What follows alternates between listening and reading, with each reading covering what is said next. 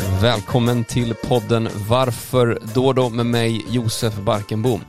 Podden vi snackar varför man tror det man tror, tycker det man tycker och gör det man gör. Jag har bjudit in olika gäster som jag tror kan berika ditt liv, de har berikat mitt. Vi är inte alltid överens, men det är det som gör det lite extra roligt tycker jag.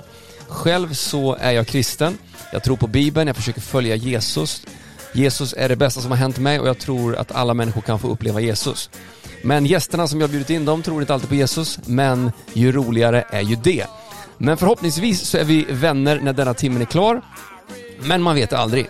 Så enjoy the ride och välkommen till Varför då då?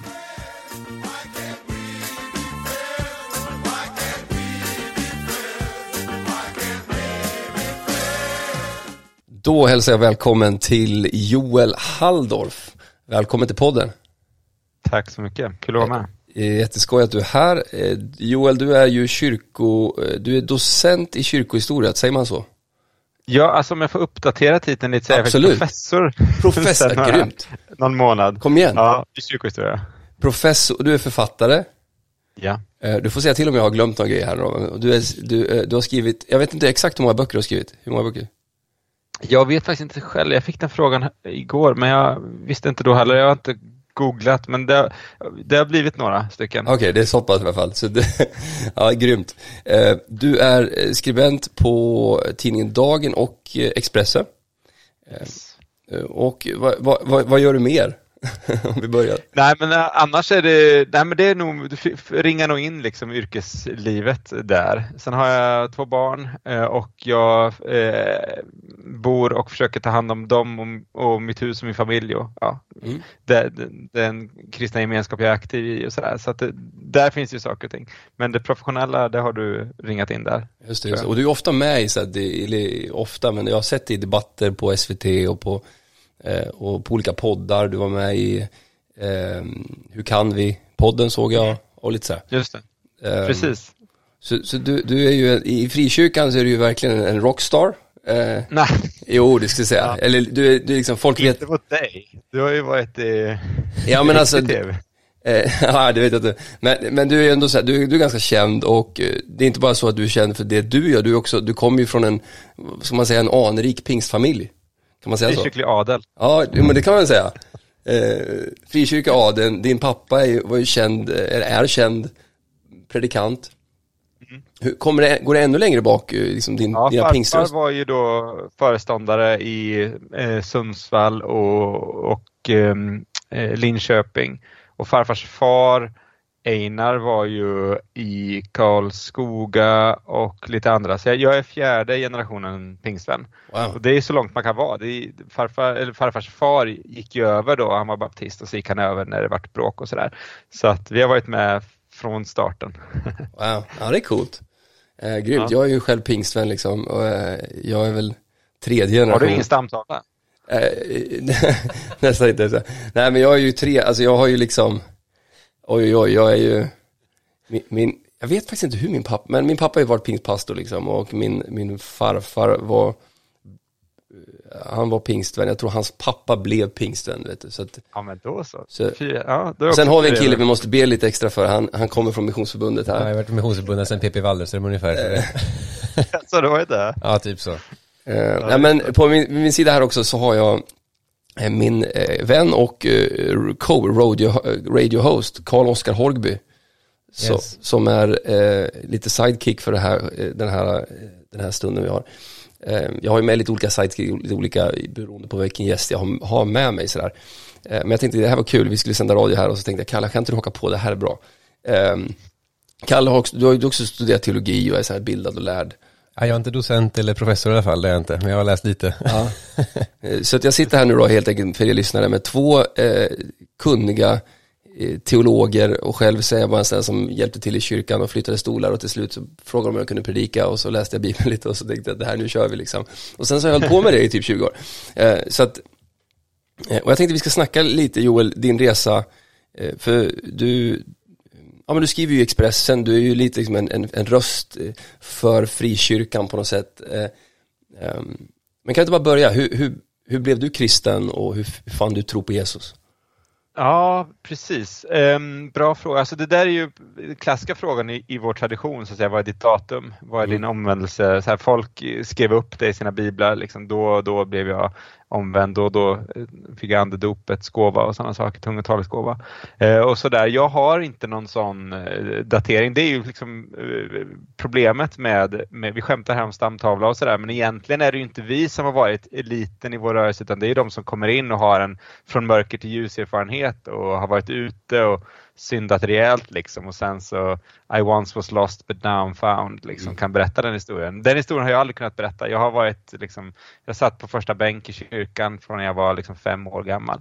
Eh, lyssnade på predikan. Tyckte att de andra söndagsskolbarnen var lite liksom eh, ofokuserade. Att de inte Jag tror jag, jag, var, den, jag var den som var ofokuserad. Ja, 100 procent ungefär. jag var liksom längst bak, jag vet varenda, typ varenda, alla de kyrkorna som min pappa var pastor jag kan varenda vrå, varenda gång, varenda, du vet. för att man liksom, under predikan så gjorde man massa hyss där. Och... Jag hade tyckt att du var jättejobbig. Ja, det kan jag tänka mig. Varför, varför lyssnar han inte? Eller hur? Blundar han inte när vi ber? Ja, precis. Vad gör han? Jag kollar på tjejer, det var det jag gjorde. Jag kollar på, vem ska, vem ska jag prata med efter mötet? så, nej men så jag, så, så, så, men, men det gör ju att jag på något sätt, um, alltså jag, man, det, det, man har liksom så här, man har tvivlat, man har funderat, man har vänt och vridit så här, men jag har ingen så här jag har inget datum eh, utan det är väldigt mycket mer av en process. Och jag, jag, jag, jag är en sån person, jag tror rätt mycket på processer och det långsamma och saker tar tid och mogna och sådana saker. Eh, så, så det har nog format också hur jag ser på tron och så ganska mycket. Att, eh, eh och och det, det har väl alltid funnits ett eh, ett skav mot den här väckelsen. Vår tradition som du vet är ju väldigt mycket så här ikväll händer det, fatta ett beslut och sådär. Eh, och min erfarenhet av de här besluten var alltid så här, man fattar det här beslutet och sen två veckor senare så är man i gamla hjulspår och så. Eh, så, så det var nästan så här tärande att hela tiden hålla på med. Eh, men däremot så här, de långsamma processerna, där kan det liksom Ja, där, där kan det hända någonting. Så för mig har det också varit tron, en, en långsam Eh, process av, av trial and error och förhoppningsvis någon form av växande på något sätt. Så har det sett ut. Har du haft några så här, ändå så definierande ögonblick, liksom, defining moments på något sätt? Där bara så här. Alltså, nej, alltså inte definierande. Inte så att jag kan så här, det finns ju klart uh, olika stunder som jag på något sätt uh, har varit meningsfulla och så. Men och det här är också någonting, tror jag, så jag är inte en så jag är inte en sån person som minns saker på det sättet. Alltså, jag har ett ganska liksom, jag, jag, liksom, när jag tänker tillbaka på min livshistoria och min, mitt liv, då, då ser inte jag några så här lysande stunder då, då, då. Men jag ser liksom mer utdragna erfarenheter. Den här perioden i mitt liv var viktig för att jag, det var väldigt viktigt för mig till exempel att vara med i Pinsförsamlingen i Lund som jag var i tre år när jag var eh, nyutexaminerad eller när jag läste min min eh, teologiutbildning, jag tog min examen. Eh, för att då mötte jag en annan sorts pingstförsamlingskultur än den jag hade vuxit upp i. Som visade mig att det fanns lite olika sätt att vara pingstvän på till exempel. Eh, och så. Men det är inte en erfarenhet så boom en dag utan det är en treårsperiod. Så, så, så kan jag se mitt liv. Så, och det var, jag, hade, jag hade två jätteviktiga år i USA som har präglat mig jättemycket. Eh, men inte så här den där kvällen, då hände det. Liksom. Som... Så inget andedop på det sättet menar du eller? Ja, jag har nog någon erfarenhet som jag har identifierat som ett andedop eh, men jag har nog inte tänkt på den på tio år. Det. Eh, men det är klart, jag lever ju med så att säga det som hände då, tungotalet och sådana saker. Det gör jag ju, men jag tänker aldrig tillbaka på den händelsen. Just, just så, men nu när du frågar så konkret så visst, då kan jag minnas det. Ja, precis. Ja men det är väl, ja, men så funkar ju vi människor tror jag. Så det, det är lite olika det där. Vissa är bara så här, då händer det. Men sen så för vissa är det ju så här, som du säger. Det är ju... Ja, ja men jag tror att det finns en, en skillnad där som är också lite befriande när man får koll på. För att det är många som i vår tradition så blir så här, åh jag vill ha ett datum, jag vill ha ett tillfälle, jag, jag, sådär. Men, men för vissa människor är det liksom, det har lite med personligt att göra. Mm. Eh, och ibland är jag lite orolig för att vi i frikyrkorna har, har byggt liksom samfund kring personlighetstyper snarare än kring Jesus. Eh, och att det har blivit det som har definierat att vi är det här kapellet där man är på det här sättet. Eh, och då så blir det känslan av att det är snävt och trångt för många andra. Så det har väl också varit en ganska viktig sak för mig att så här försöka liksom stå i någon slags liksom stå kvar men ändå inte passa in för att man vill inte att de här kapellen ska vara så likriktade som de kanske ibland har blivit. Intressant. Eh, men hur skulle du säga då att din tro har liksom har präglat eh, ditt liv sådär eller vad har det, har det mm. funnits så skillnader liksom eller hur, hur, hur, hur har din tro påverkat din resa? Bra fråga. Det är jättesvårt eh, svårt såklart att svara på men lite, på lite olika sätt då. Men jag tror att, jag tror att det är en, en av de viktigaste frågorna som man kan ställa sig som, som kristen. Alltså på vilket sätt gör det avtryck i mitt liv? Eh, och jag tror att det är en fråga som vi ofta som moderna människor har lite svårt eh, att svara på. Det finns en amerikansk studie där en, en eh, forskare pratar med ungdomar om det här. Och så här, vad, vad, spelar tron för roll i din vardag? Och så här, då säger de, ja men jag går till kyrkan på söndag och sen så är det bra för min moral. Jag liksom följer tio Guds bud och mördar inte och sådär. Mm. Och då så kommenterar jag att det här låter lite så här, det är inte de flesta av oss springer inte runt och mördar människor liksom. Kan det bli lite mer, men det är svårt att omsätta den i vardagen då för, för liksom moderna människor.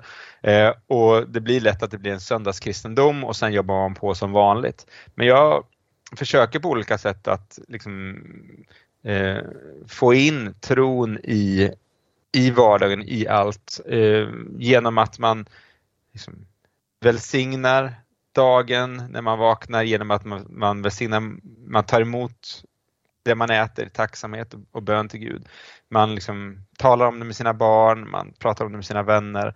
Eh, det påverkar ens livsval och man försöker göra beslut som, som, gör, som på något sätt eh, skapar rum i ens liv för liksom, den andliga dimensionen. Och också att man inte att man inte väljer utifrån eh, sånt som, ha, ger liksom, som handlar om pengar, status och sådana saker. Utan att utan andra värden får vara viktiga och vägledande för en.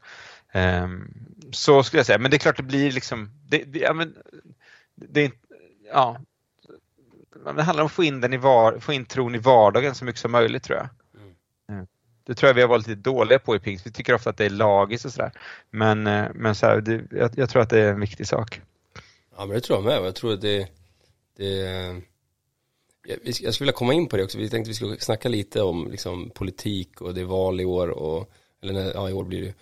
Um, mm. Och så här, hur, hur tron påverkar. Jag kommer ihåg när jag växte upp så var det ju så här när man, liksom, vad var det för skillnad mellan mig som gick i kyrkan och mina icke-kristna kompisar? Det var ju så här, det fanns ju vissa skillnader liksom så här.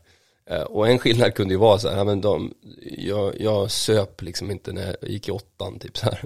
Nej, och jag fick, jag, fick inte gå på alla fester som mina, mina kompisar fick och, och, och, så, och då blev det så här, där var en så här skillnad liksom.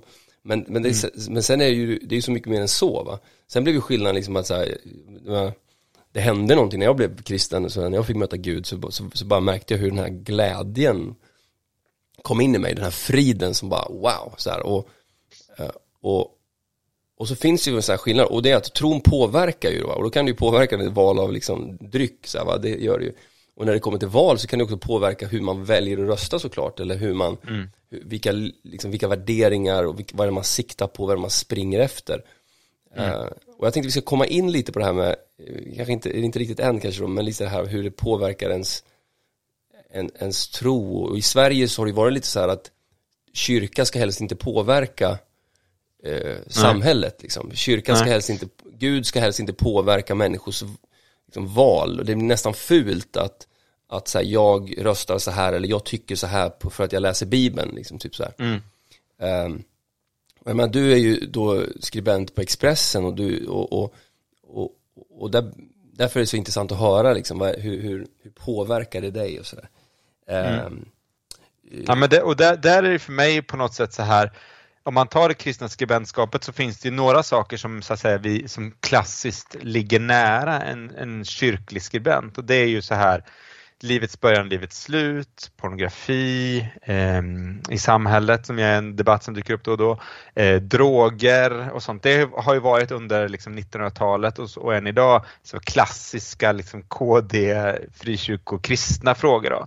Eh, och jag kan tycka att flera av de frågorna är, är viktiga att diskutera och det är inget man behöver liksom, gömma undan att man diskuterar. Men för mig har utmaningen varit att så här, hur kan jag liksom vad finns det för andra sätt att få in det, liksom få in, inte den kristna som att det bara finns en tolkning, men i alla fall en kristen eh, dimension i frågor eh, och som, som också är politiska, som kan ha med kultur att göra eller politik eller liksom det mellanmänskliga. Så.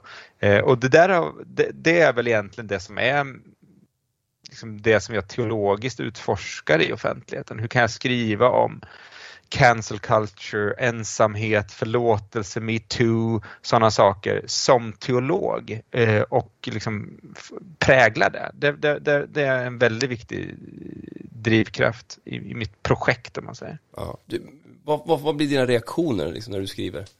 Från. Om vi börjar reaktioner från, från icke-kristna. Eh. Ja, men det, det, det, varierar ju eh, en del. Alltså en del tycker att det här var spännande, det var, det var intressant. Man vill ha en, liksom, jag tror att mycket till att det har funkat på Expressen så bra, det är att det är en redaktion och en kulturchef i Karin Olsson som, som gillar en bred och spretig offentlighet, svensk offentlighet, där många olika röster får komma fram. Och då blir det liksom det teologiska perspektivet blir ett viktigt, viktigt perspektiv. Sen finns det en väldigt stark liksom rädsla för, för teologin, både från en viss typ, liksom, eller för kyrkliga röster, både från en viss typ av liberaler som tycker att vi är moralister och vill säga till folk hur de ska leva eh, och en del, en del som kommer mer från vänster Eh, Eh, som tycker att eh, vi är, liksom kyrkan är, är allierad med status quo, konservativ reaktionär kraft och som vill att kvinnor ska stå vid spisen och sådana saker. Eh, så att det finns ju, och ibland så Ibland uppfyller jag säkert en del av de fördomarna och ibland så blir de pålagda på mig. Att folk, att folk eh, tolkar in saker som jag inte har, eh, har avsett och sådär. Eh, men, men jag tycker väl att det blir mer och mer av att man eh, liksom mindre och mindre av grova missförstånd. Eh, men eh, så, och att folk, liksom, jag kan nästan tycka att det verkar som att folk har vant sig lite.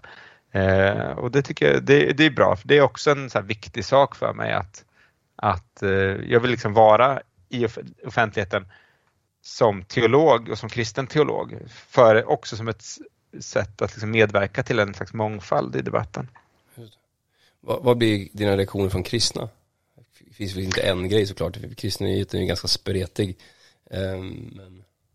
Ja men en del, tycker, en del är jättepositiva, eller många är jättepositiva och, och just det där tycker att ja, men, vad, vad bra att en röst som jag kan identifiera med med, som kommer från våran tradition, lyfter fram våra typer av värden, liksom församlingens och kyrkans roll, den kristna trons betydelse och sådana saker och kan identifiera sig med det. Sen så ibland så när de tycker att jag säljer ut eller att när jag eh, liksom säger något som de inte håller med om och sådär, då kan en del bli liksom så här eh, upprörda. Så, men jag tycker oftast, då är det mer så här, den vanliga reaktionen som liksom når mig eller som folk säger, ja men jag brukar gilla det du skriver men här måste jag ändå säga att här håller jag inte med dig. Och det har jag inga problem med, tycker jag är jätte, jättebra och sådär. Sen är det, sen är det vissa, liksom både så här, man kan säga att liksom Världen idag och Kyrkans hus, liksom, de, de två Uppsala-institutionerna har det gemensamt att de, de gillar mig nog minst. Då. Eh, Världen idag tycker att jag är en liksom, sellout, liberal sellout och Kyrkans hus tycker att jag är liksom, sekterist. Så att eh, där, där, och sen så vad det säger om mig och det säger om dem, det låter jag vara osagt om, men så, så har jag ändå uppfattat det. På kommentatorsfält och kommentarer som når mig sådär på omvägar. Ja, spännande. Och det kan jag tänka mig, det, det är väl så för oss alla som sticker ut hakan och som, som som säger någonting får ju, får ju skit från alla håll tror jag. Så. Ja, och det hör, det hör ju till. Annars, ja. annars, annars får man liksom inte... Så, så, om man har privilegiet att få skriva och formulera sitt text i offentligheten, om, om man har det som är ett oerhört privilegium, eh, att få betalt för det och så, då ska man inte gnälla över kritik. Det tycker jag är otroligt oklädsamt. Eh, för att det, det om, om jag får skriva och säga vad jag tycker, då är det läsarnas privilegium att få säga att jag har fel och att jag inte har fattat någonting. Mm. Eh, det är spelets regler. Eh, och så ska, så ska det vara liksom. Ja precis. Sen är det ju, vi lever ju i ett fritt samhälle och man måste ju inte läsa Expressen. eller Dagen. man måste inte gå till min eller Kalle kyrka heller. Eller? Jo det måste man. till Kalle kyrka måste man i sig. Nej men alltså det är ju också lite roligt det där att så här, men det, det, men där kommer vi kanske också från en tradition att inom, inom kyrkan är ju så här, är du född i en kyrka då ska du minsann leva och begravas i den kyrkan liksom. Eh, vissa byter ju inte en kyrka om Satan skulle bli föreståndare liksom. Nej precis, Nej, men det finns Ja men det är ju lite så, de är ju så trogna in i det, så, att det, det och, och, det är väl klart att det, det funkar ju inte va, så att eh, sen kanske man inte ska göra som vissa byter kyrka som andra byter kalsonger liksom. Så, det är ju så. Mm. Men, men, mm. men det är ändå, det är intressant sådär, jag tycker Nej men jag, tycker, jag, jag, jag tycker väl att så här, um, Eh, Eh, jag hoppas att det kommer liksom med tiden, eh, och det finns ju redan nu flera liksom, eh, kristna röster, inte så jättemånga som är liksom, som jag som tydligt både har en frikyrklig uppväxt och står tydligt kvar i en frikyrklig tradition. Då, även om, även om en, en del liksom tycker att jag liksom är mer katolik och, och det ena med det andra som, som, som påstås ibland. Då.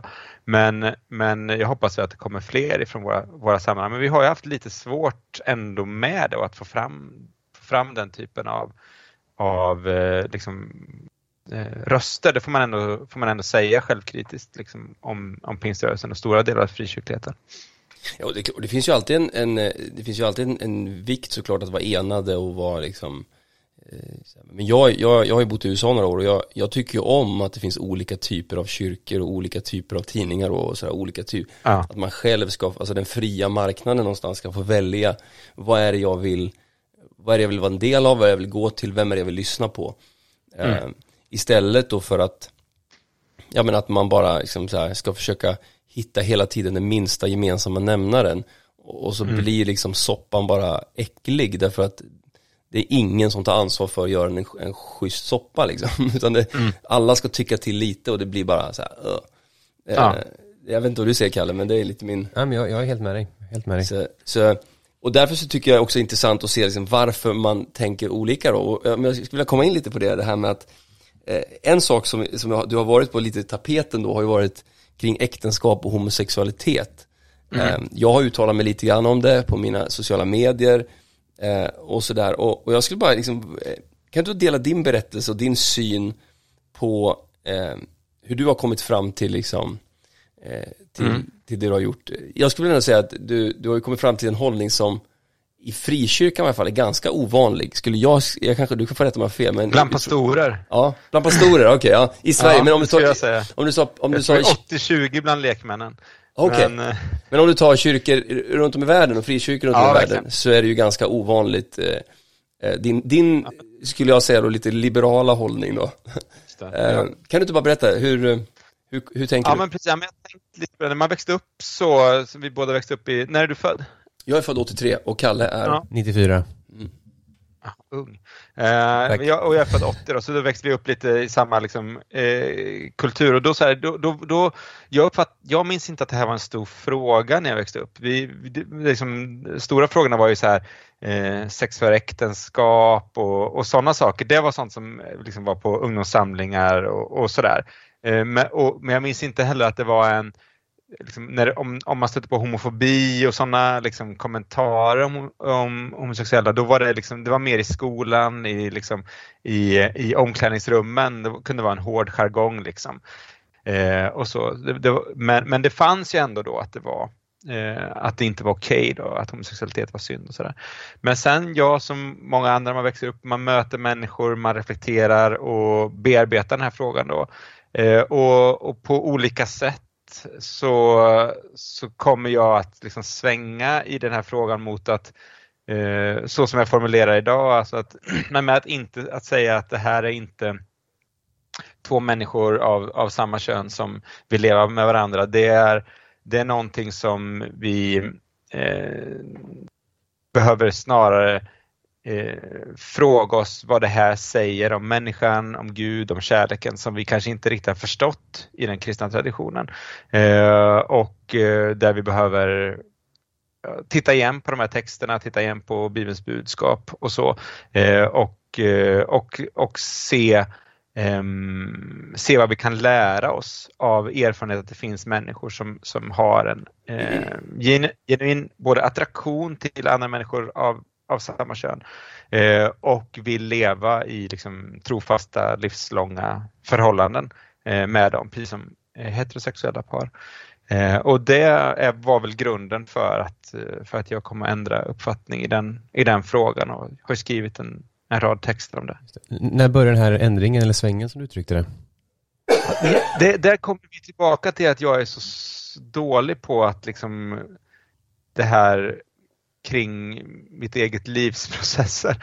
Men alltså det, det var ju i samband med mina teologistudier eh, så att eh, det var ju det. Men jag uppfattar inte att jag hade någon stark uppfattning eh, om det här när jag var liksom tonåring eller så. Det var liksom inte riktigt en levande fråga. Eh, men sen så när man möter det i studierna och när man möter det som student, liksom, möter människor med, med den läggningen så blir det, blir, så kommer det närmare då och då får man liksom uh, gör man en bearbetning. Så det, även där, inte heller att jag kan säga där liksom, den punkten då liksom trillar poletten ner utan även där liksom ser jag en process när jag ser tillbaka.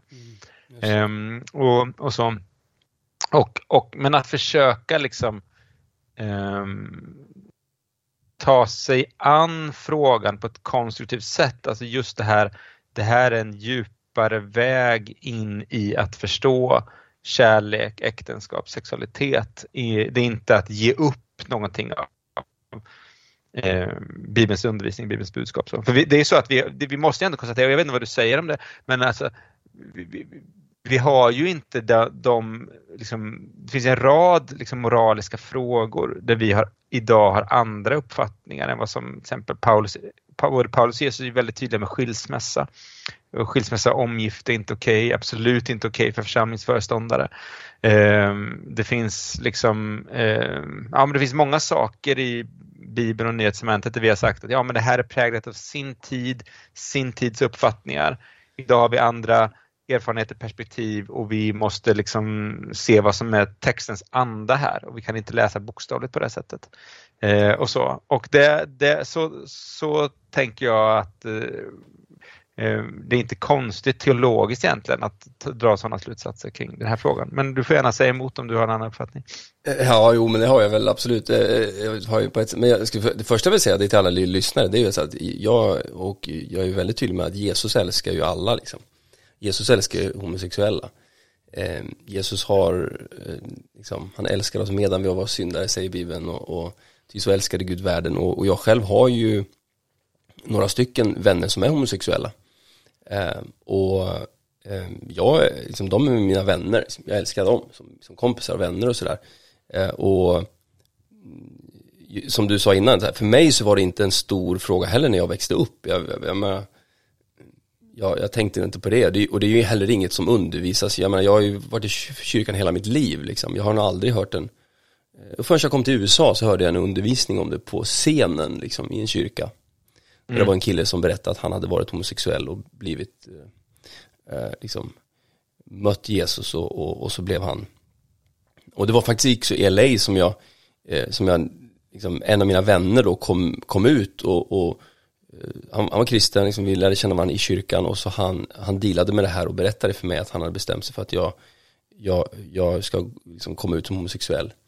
Eh, och eh, han hade dealat med det här ett tag och sen så, efter ett tag så eh, insåg att han inte var homosexuell faktiskt då. Eh, och det var det här jag gick ut med, jag gick ut där på Instagram på en, på ett, en, en, jag gjorde ett inlägg för att jag kan tycka att eh, debatten har varit lite skev eller varit lite one-sided. Ehm, och jag läste något att eh, en pastor här i stan tyckte att har man inte hans liberala då syn på att eh, han menade att kyrkan måste förstå att vi måste viga samkönade och äktenskapet är också mellan man och man och, kvinna och kvinna och tycker du inte så så är du homofob så här. och då blev jag lite så här, men jag är inte homofob alltså jag, jag, verkligen inte så här och, och, men jag, jag kan ändå inte komma ifrån när jag läser bibeln och ser att det det står ju faktiskt att homosexualitet är synd eh, i en rad med andra synder liksom. Och vi alla är syndare, men vi är alla också då kallade att omvända oss eh, och följa Jesus. Och när vi gör det så, så ska vi vända om från synd. Eh, men nu tänker du på de här andra passagerna som står i anslutning med, med skilsmässa eller med, med liksom kvinnliga äldste kvinnliga pastorer eh, och sådär. Det, det, finns ju en rad liksom, moraliska föreskrifter där vi, alltså att bara säga att det står i Bibeln, alltså, ja, ja, nej, då kan man hamna lite var som helst. 100 procent, det kan man göra. Man kan hamna lite var som helst när man bara säger det står i Bibeln. Eh, så jag tror att man måste hitta en förståelse vad Bibeln säger. Eh, och det är väl där jag tycker att din tolkning då kanske eh, jag inte riktigt förstår din tolkning och utifrån att eh, Eh, nej men kollar man på Romarbrevet 1, kollar man på eh, första, vad är det nu kallat, det tim, första Timoteusbrevet eh, 1 och 10 så står det, det står om det eh, i första Korinthierbrevet 6 eh, och där är det liksom eh, och sen så finns det ju andra, och jag tror att vi ska ju omvända oss från all synd liksom. Och om det då till exempel då står att ja, vi ska inte skilja oss, nej men jag, jag, jag tror inte man ska skilja sig. Um, Sen kan ju det hända om man gör det bästa av det, men frågan är skillnaden då att så här, anamma ett, ett livsstil och, och, och, men samtidigt så, jag fattar ju då, liksom, mina vänner som, men som min kompis då som dealar med det här, han, han klart han funderar så här, är jag född sån här, är jag inte född sån här? Eh, jag har de här känslorna, varför har jag de här känslorna? Eh. Men, men, men vad, vad, vad, tänker du, liksom, för jag tänker att här, när man, när man när man diskuterar liksom olika saker som är synd i Bibeln så måste man ju då säga så här, du måste, va, va, på vilket sätt eh, leder eller bidrar det här till en brustenhet i världen. Då? Eh, och så här, lögn, det är uppenbart att det leder till en brustenhet, det, det liksom, förstör relationer, ett brott mot sanningen och sådana saker. Skilsmässa också, eh, liksom att det är en relation som går sönder, det påverkar människor runt omkring och sådana saker. Eh, och så, så eh, och var i ligger liksom Eh, det destruktiva och brustenheten i att två människor av, av samma kön eh, älskar varandra och vill leva tillsammans. Eh, det tycker jag inte alls är lika uppenbart. Tvärtom så i en väldigt liksom, kärlekslös värld så, så är ju det någonting som snarare bidrar till ett, till ett helande av relationer, tänker jag. Hur tänker du där? Ja, men, jag, jag, jag, vänta bara innan Kalle hoppa in här för jag vet att han, nu, nu är han sugen. eh, eh, ja, men, eh, nej men jag skulle säga att det, det, är inte alla synder som leder till en, en destruktiv eh, eh att, alltså det, det, det, leder ju till destruktivt i, i, i form av liksom det andliga om man nu säger så i relationen till Gud. Men det finns ju saker som, som Bibeln säger är synd som kanske inte direkt är destruktivt vad vi kan se för stunden liksom. Eh, så. Tror du verkligen det? Ja, det jag tror att det är själva definitionen på synd att det tar sönder någonting. Alltså, eh, att det inte bara är liksom, det är inte bara synd för att Gud liksom i sitt godtycke eh, gör den utsagan utan det finns en omsorg om oss utifrån uh, att vi ska undvika sånt som är dåligt helt enkelt. Jo, men... kan, det inte vara både och tänker jag? Att det dels är liksom mellanmänskligt men också eh, vertikalt liksom, inte mot Gud. Eh, att det finns saker i Guds ordningar som Bibeln, eller det Gud säger liksom att det här, så här tycker jag, det här är menat att vara. Eh, och när människan i sin brustenhet av olika saker kommer till korta, så tänker jag liksom att eh, det också gör uppror mot Guds helighet, till exempel. Jo, jag kan, jag kan köpa det, men jag får fortfarande svårt att, att placera in samkönad kärlek i det och där kan man ju också vända på det att det är ju så att Eh, Eh, den kristna, mycket av den kristna retoriken och sättet att behandla människor som eh, är homosexuella, även om vi säger men, eh, älska synden, hata synden och sådana saker, så, så leder ju det till ett oerhört stort lidande, en oerhört stor smärta, utsatthet hos en grupp som redan har varit väldigt utsatt genom att de, ja, i samhället och sådär. Eh, så, så där kan jag tycka att, att liksom vår Eh, vår attityd är det som skapar en brustenhet eh, i världen och gentemot de här människorna som blir svår att och, försvara. Och det håller jag med om. Alltså jag, jag säger inte att kyrkan, alltså om man bara historiskt, nu är du som historiker i och för sig, men, men historiskt så är det klart att kyrkan har gjort massa fel med, eh, liksom, med, med rätt label så, som har ändå slagit folk liksom, så här, med rätt, mm. så, här, så, så, det, det säger jag mig liksom för mig så handlar det nog mer om så här att det handlar om en bi bibelsyn och det handlar om att jag menar att min vän då, jag skulle på ett sätt gärna vikt honom för att, för att jag, han, är, han är en god vän liksom.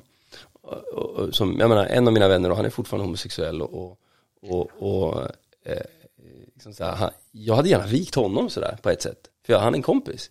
Men jag kan liksom inte komma runt det på bibeln att, att ett äktenskap är det och då spricker min bibelsyn. Det blir liksom som ett, ett mattetal, en, en, en, en ekvation som liksom, spricker liksom ekvationen med ett litet tal så kommer det också spricka med ett stort tal. Förstår du lite hur jag tänker? Så här? Jag förstår du menar, men jag tycker att det är ett Bibeln säger-argument eh, och jag tycker att det är en svår, svår liksom, teologisk metod att jobba med. Eh, för att som sagt, då finns det väldigt mycket som Bibeln säger som vi får, får svårt att, att svara med, utan vi måste komma komma till det bakomliggande. Varför finns detta? Och om vi kan säga så här, ja men det här återspeglar en annan förståelse av homosexualitet, en annan typ av Ehm, eh, praktik där det finns en ojämlikhet eller en exploatering av den ena parten som, som det på vissa eh, sammanhang verkar som att åtminstone Paulus är ute efter att det, det är den skevheten han vill åt. Eh, eller andra, du tänker på eller? Liksom, olika uppfattningar. Eh, och, och, att det är det som är det, eh, eh, ja, det, eh, det, det är det som är det eh, problemet i Bibeln, inte liksom eh, och, och det, med det i ryggen så kan vi liksom tänka om kring de här frågorna och nå en, vad jag säger, inte en annan förståelse utan en djupare förståelse eh, av, av kärlek, sexualitet och så. Just det, men, när Paulus till exempel, om vi tar upp honom som, eh, när han skriver de här texterna, liksom, vad kommer han menar du med för content, för, med bakgrund, med intention? Han skriver texterna, för texterna finns ju ändå där. Jag uppfattar att han, han upp, som har en eh, förståelse av den dominerande form av homosexualitet som han åtminstone ser omkring sig i det senantika samhället där det ofta finns en stor liksom, maktskillnad, det finns inslag av exploatering, det finns in, eh, inslag av att man på olika sätt har en Eh, alltså det finns också eh, äldre män och unga pojkar eller till och med barn och så och att det är det som är kontexten för, för den här texten. Eh, och så. Eh, han har inte mött det, det liksom jämlika trofasta formen så. Men, blir, blir men det här är ju någonting som bibelvetare liksom tvistar om, absolut. Men blir, blir inte det en snäv tolkning tänker jag? Alltså för, du får rätta om jag har fel nu, eh, men, men i andra tempels judaism och i hela liksom judendomen egentligen så har man en, väl ändå en tydlig förståelse av eh, homosexualitet som synd oavsett om det är pedrasti, där äldre män utnyttjar yngre pojkar, eller om det är eh, av annan sort egentligen. Så när jag tänker när vi läser Paulus måste vi ändå förstå honom som jude, för det är han ju först och främst. Jag tror att det finns en dimension i, det, i de gammaltestamentliga texterna där man är väldigt skeptisk mot eh, all form av sex som inte är eh, som inte leder till eh, ett barnalstrande. Eh, där man eh, som ett, liksom, i en förmodern kultur där du hela tiden eh, har så pass hög barndödlighet eh, så, så är det liksom, eh, så är man beroende av att folk eh, får barn och för liksom släktet vidare. Eh, så där finns det liksom skeptiker, vi vet berättelsen om Onan till exempel, har ju den här, den, den här bak, liksom bakgrunden. Så, så jag tror att det är sådana saker som, som spökar i de texterna Eh, och spökar i den judiska förståelsen. Eh, där är vi ju inte heller riktigt idag. Eh, så.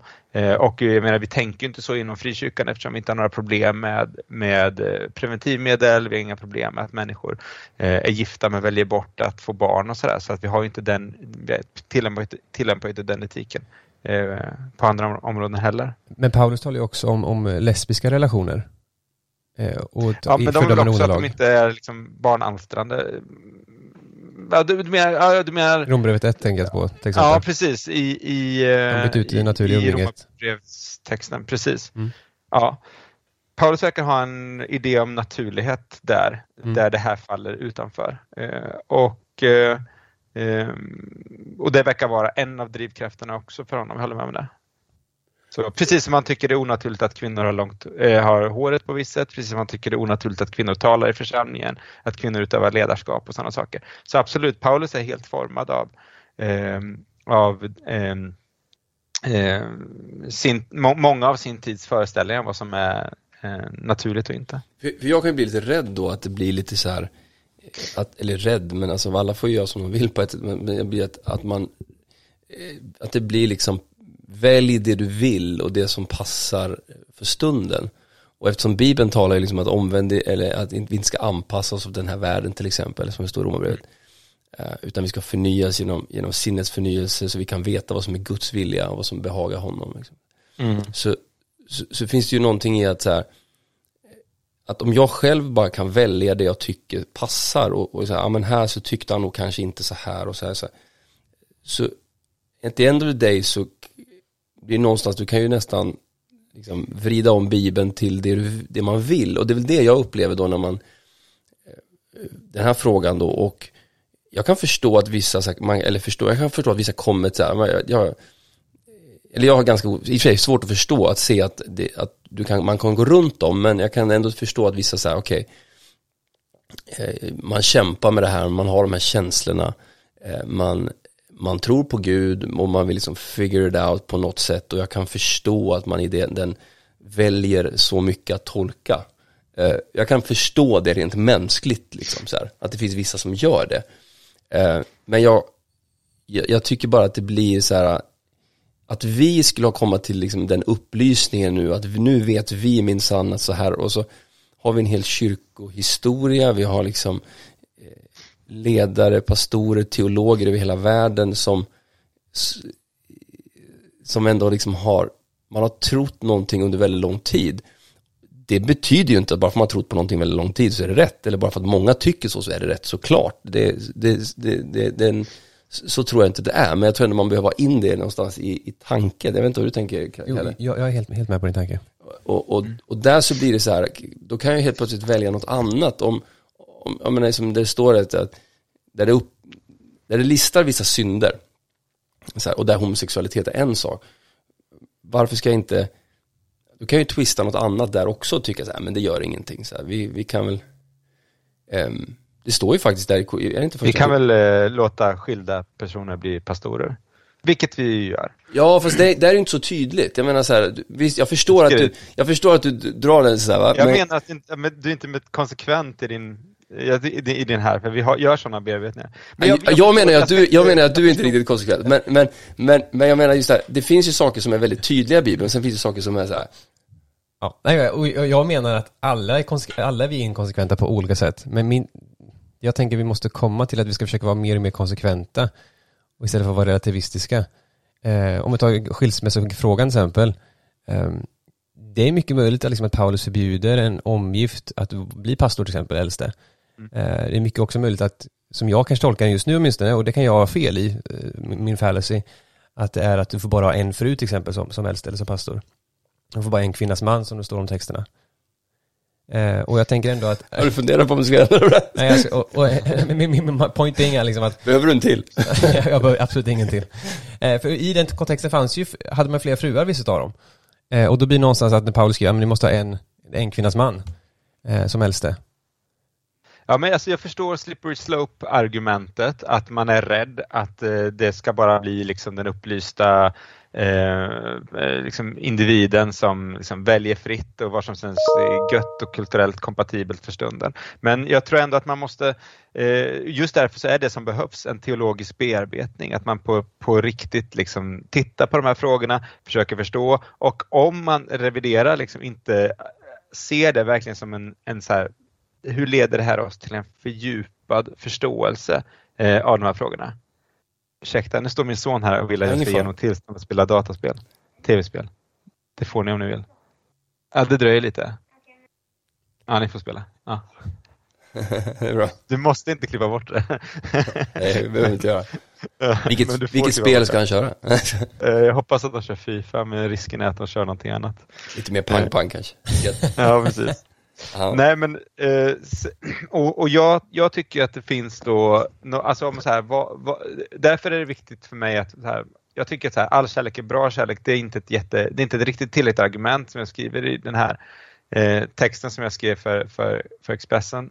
Ehm, utan man måste se liksom vad är kärlekens eh, liksom, roll här och att kärlekens eh, roll i våra, i våra liv som människor är att liksom också gå varandra till mötes och bli, liksom, eh, bli en möjlighet till helande eh, hos varandra.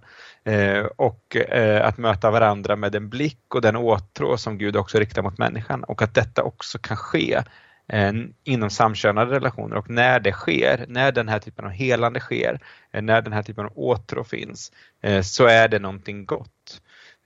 Och, och, och, och det här lär oss att visst, det finns mönster i tillvaron. Det finns ett slags grundmönster om man säger, som har att göra med, med man och kvinna som, som, som bekräftas av, Eh, av, av att det är det som alstrar barn och för släktet vidare. Eh, och och, och det, det är liksom det mest uppenbara för oss, liksom det, det som vi ser först. Så. Men, men vi är inte robotar, vi är också en, som, som varelse så finns det alltid en eh, vi är mer lösa i kanterna helt enkelt. Det finns alltid avvikelser från mönstren i allting som i allting det mänskliga egentligen så finns det mönster, det finns undantag, det finns avvikelser. Och i kristendom finns väldigt mycket tycker jag i Jesu undervisning och, och hela Bibeln. En fråga av vad vi gör med det avvikande. Det som inte passar in i våra mönster, inte passar in i våra föreställningar vad som är rätt och intakt och så. Och det, det jag tycker är Jesu exempel är att han innesluter detta i sin kärlek och han ser till människornas hjärtan eh, och han ser liksom deras strävan, han ser inte så att säga lagens bokstav och dömer dem efter det utan han ser, han ser, han ser djupare än så, han ser varje människa, varje livsöde. Eh, och det, det här tycker jag är för mig liksom, eh, de argument som gör att det, det, eh, som är grunden för en, en bejakande hållning. Och jag menar inte att jag då cherrypickar Bibeln eller att jag ger efter för en tidsanda utan jag uppfattar att det här är en teologisk hållning som är liksom man kan ha andra uppfattningar men man kan i alla fall inte säga att den inte är teologisk. Eh, så. Det, så tänker jag kring det. Just det. Men jag, tänker liksom, om jag fattar det rätt så är tesen någonstans eh, utifrån att eh, vad som är helande och läkande för människan i, mångt och mycket. Mm. Men jag tänker om man tar äktenskapsbryterskan, hur Jesus möter människor. Eh, hon är tagen i äktenskapsbrott och någonstans tänker jag, hon är säkert trasig och hon är säkert eh, bunden på massa olika sätt eh, och utstött ur samhället. Och på ett plan, det bästa vore väl ifall hon någonstans eh, fortsätter leta tills hon hittar en man om man tar, pratar rent läkeprocessmässigt kan man ju tänka så åtminstone. Problemet är ju bara att Jesus kommer ju där, upprättar henne definitivt och ser henne, Mm. lyfter upp henne, hela henne. Men också någonstans säger, synda inte mer. För det finns Mm. fortfarande en, liksom en, en ram för vad som är rätt och fel enligt Gud. Eh, och där menar jag liksom att det blir väldigt, väldigt lätt en slippery slope och det blir rätt, väldigt, väldigt lätt cherry picking i när liksom vi eh, plockar bort saker från texterna och säger jo, Paulus tyckte så då, han var präglad av sin judiska kultur, den här var, tyckte det och det och det. Eh, men, men vi måste välja den läkande vägen för människor. Eh, för jag menar... Ja, men jag, nej, Ja, men jag tror att Jesus i det mötet väljer den läkande vägen för henne. Eh, Så sju män har du haft och den du har nu är inte din man. Eh, Och eh, där, så pekar han ut, vi känner ju inte detaljerna i livsmönstret men i hennes situation så anar vi att det finns ett destruktivt livsmönster där som han uppmanar henne att, att bryta.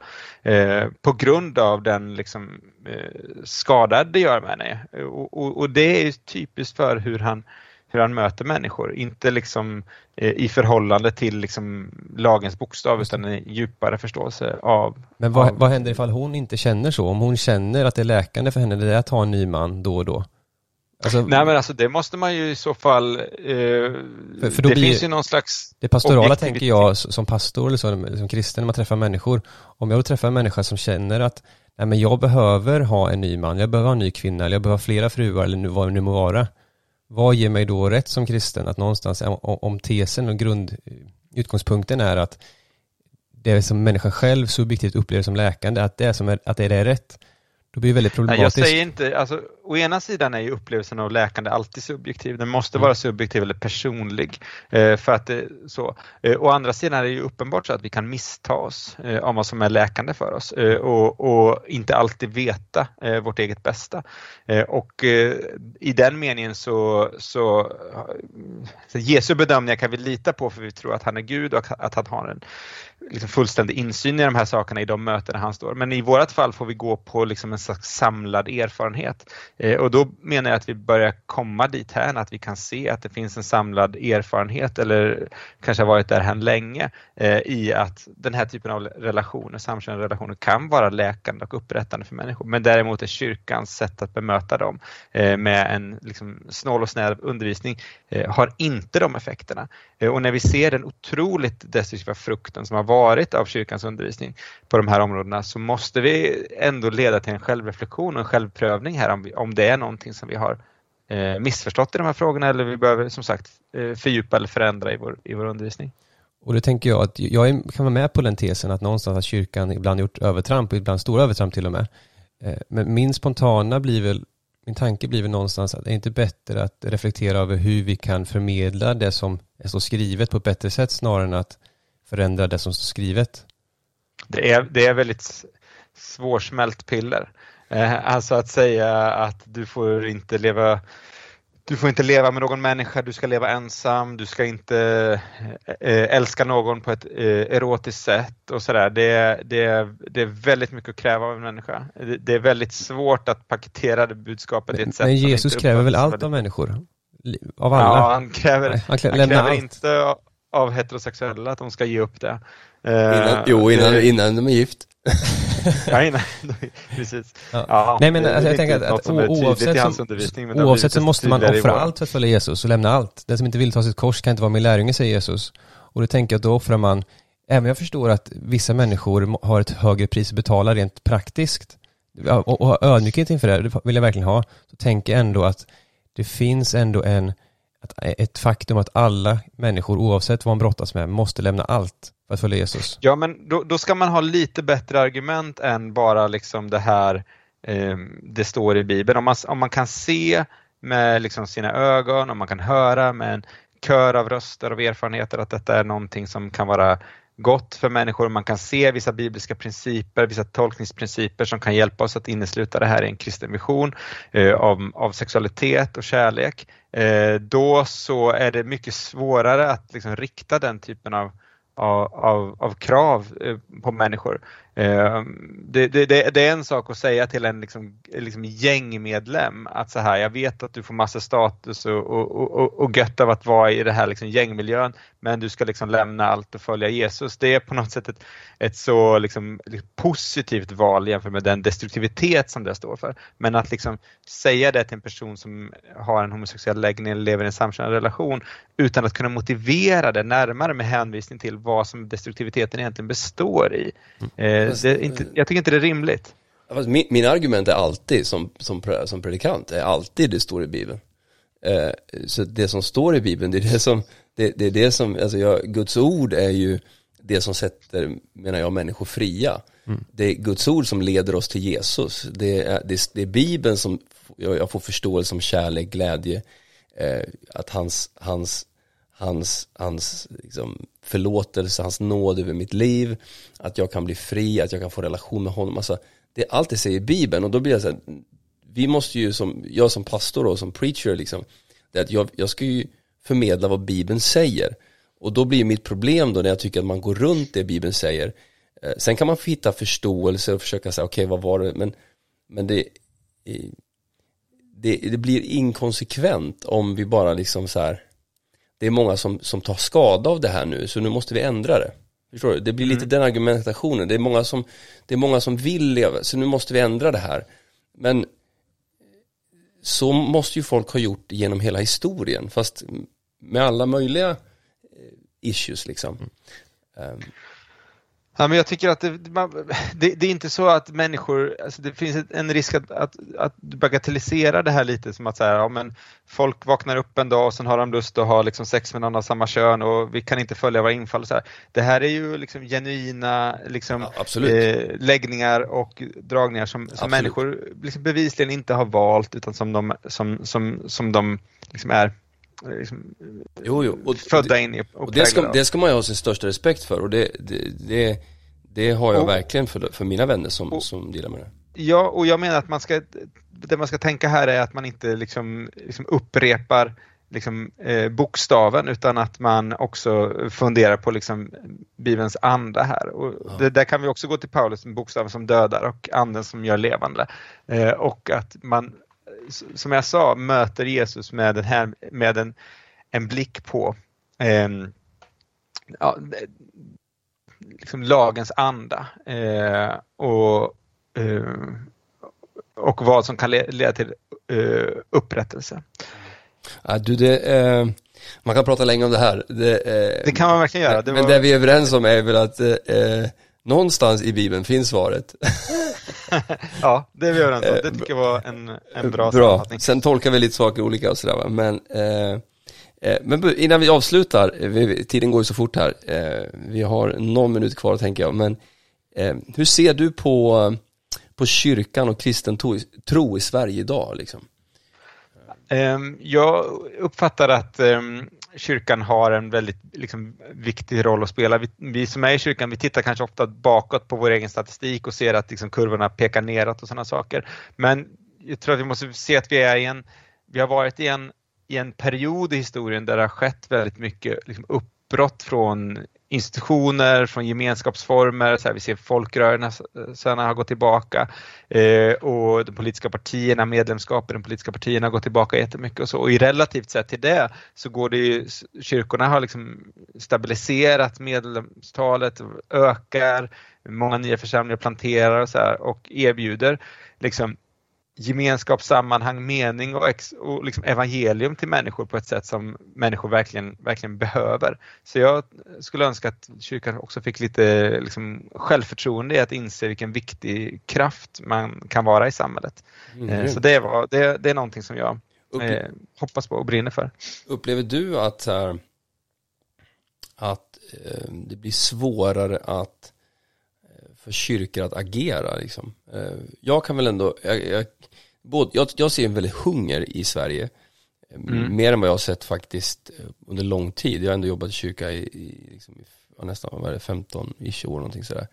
Så ja, märker jag ja. att det finns en väldigt, en väldigt hunger bland vanligt folk att så om Gud. Samtidigt mm. som jag märker att det, det pushas ju på också nu liksom med, eh, med liksom både restriktioner av såklart med pandemin och allt sånt där men även då att det kom något lagförslag här från Socialdemokraterna att man inte skulle få eh, där man var emot det här med då eh, vad det kallas eh, terapi, vad heter det när man hjälp, förlåt nu glömde jag ordet. Omvändelseterapi. Omvändelseterapi till exempel. Mm. Som blir en inskränkning, skulle jag säga, på religionsfriheten. Sen finns det säkert omvändelseterapi som är helt hemskt och idiotiskt. Men, men det är ju ändå en om, man, jag kan ändå uppleva, hur, hur vad, vad, ser du liksom? Och, och du nämnde förut cancel mm. culture, det finns ju en ganska, mm. lite cancel culture i hela, eh, mm. som Ehm. Ja, men vi har, tycker, jag tycker vi har sett en pendelsvängning ifrån ett liksom ganska tolerant eh, liksom 90-00-tal där, där vi trodde väldigt mycket på det mångkulturella pluralistiska projektet och, och, idén om att staten skulle träda tillbaka. Vi ville inte ha ett homogent samhälle utan liksom låt tusen blommor blomma på något sätt eh, till en liksom, stress inför mångfald, pluralism och vi inser att mångfald innebär inte bara att så här Eh, vi kan köpa liksom massor olika maträtter från världens olika hörn utan det är värderingskonflikter. Eh, och det efterfrågas mer och mer att staten går in och förbjuder eller, eller liksom lägger sin eh, tunga hand i, i på grupper och så. Eh, och det är klart att det, det bekymrar mig också som ett generellt mönster. Eh, de här debatterna vi hade om bönutrop, om eh, religiös klädsel, om man får be på jobbet och sådana saker. Eh, där, där så vill man eh, liksom eh, trycka tillbaka religionen från det offentliga. Det tycker jag är ett jätte, jättebekymmer som, som trend. Hur ser du på det Kalle? Du är ändå Oj. pastor i en kyrka mitt i Stockholm liksom. Oj, ja, det är stora frågor. Det är nog mer vad jag hinner på de sista minuterna här. Jag fattar. um, vi har ett val som kommer upp uh, mm. och uh, jag är en av de som tycker att tro och politik det hör ihop på det sättet att uh, tro handlar ju om värderingar och värderingar handlar ju om, eller liksom, mm. bryggar ju in till politik. Ja, verkligen. Um, och därav så tycker jag att man kan säga, men jag, jag, jag, jag, tror så här, tycker så här, jag röstar så här utifrån min tro då, oavsett vilken tro man har eller, mm. och, eller vad Bibeln säger och sådär. Um, hur, hur är din respons på det och, och att hur liksom, kristna ska tänka kring politik och samhällsengagemang? Mm. Uh, Nej, men jag tycker att det, det, är en del av det här vi pratade om inledningsvis, att man så här, i, i, mot, söndags, att jag är mot söndagskristendom, utan att tron ska prägla hela vardagen. Uh, och man måste alltid agera och rösta politiskt på ett sätt som så att säga där det finns en slags brygga mellan ens liksom, tänk, krist, tänkande som kristen och ens politiska tänkande. Eh, sen så kan det vara liksom på olika sätt. Alltså, man kan säga så här, ja, för mig är liksom kristendomen ett jätteviktigt värde solidaritet. Jag uppfattar att vi lever i ett samhälle som är mindre och mindre solidariskt. Eh, alltså röstar jag på eh, Vänsterpartiet. Jag tänkte Moderaterna, jag vet inte varför jag Eller jag tycker att frihet är viktigt och att, att liksom man, människor ska få frihet att organisera sig och jag tror att det, man liksom kan också koppla på ekonomiska teorier. Jag tror att det är bra för, eh, liksom för samhället om, om det blir en, en om människor får, får driva företag och så, det leder till mer solidaritet eller mer, mer pengar och, så här, och därför röstar jag höger. Eller miljön och sådär. Så jag liksom är öppen för att människor kan landa lite olika här. Men jag tycker det är viktigt att man gör den här bearbetningen, att man inte liksom säger att på valdagen, då har, det har ingenting med min tro att göra. Den idén att vi ska skilja på religion och politik, den, där håller jag med dig helt, den, den håller inte. Men sen så hur vi ska gifta ihop det, det får, där, där får vara en. Och jag tror att det är klokt kanske att pastorer, litet medskick här, eh, är lite försiktiga i sina uttalanden. Jag tror att att bli lekmän då eh, kan vara lite mer frimodiga. Eh, för ni, har också, ni ska också liksom guida en hel flock och ni har så mycket, ja. Jag, jag har ju en, den är ganska försiktig då, men det är att socialism är ondska. Ja, det, det, det, går inte riktigt, vi har olika bedömningar. jag har faktiskt eh, Aron Flam som gäst i kommande episod här, så att, eh, och där han har ju eh, han, det ska bli intressant att prata med honom. En ja, han har också någon, någon religiös bakgrund. Ja, han är, han är jude. Och, men han är ateist, jag ska ha med honom här, så det ska bli kul. Ah, kul. Men, äh, men jag håller med, man ska inte bli för sakpolitisk, men jag tror att, jag, min person är att svensk kristenhet har kanske varit för för mycket sakpolitisk ibland, eh, men för lite idépolitisk. Eh, mm. Det kan nog ligga mycket där. Skulle jag säga. Eh, ja, det, det är väl min åsikt. Det kan man prata väldigt mycket om, men mm. det kanske blir nästa podd då, Joel. Ja. Väldigt kul, väldigt kul. Vi ska gå mot avslut här och jag vill bara tacka dig så jättemycket för att du ville haka på. Tack Karl Oskar. alltid roligt att prata. Eh, och eh, till er lyssnare, välkommen tillbaka. Det kommer bli eh, mycket spännande gäster framöver också. Men Joel, stort tack. Dig kan man hitta då på Expressen, på, på ja jag vet inte vad. Dagen, skriv Fokus också faktiskt. Fokus också, okej. Okay. Alltså, så, eller på Twitter, där är jag väl mest aktiv i sociala medier. Joel SH är mitt konto där. Perfekt. Jättebra. Stort tack för att du ville vara med. Ja men tack. Stort tack. Jättekul att få vara med. Tack. Stort tack för att du har lyssnat denna gång. Jag hoppas verkligen det här har berikat dig. Jag uppskattar att du har tagit dig tid att lyssna på detta samtal och jag hoppas vi hörs snart igen. Har du några frågor får du självklart ställa dem. Jag älskar frågor. Du hittar mig på Facebook och Instagram. På Instagram heter jag Josef Emanuel och på Facebook Josef Emanuel Barkenbom eller så hittar du mina uppgifter här nedanför i podden. Jag vill önska dig en fantastisk skön dag och Guds välsignelse och så hoppas jag vi hörs snart igen.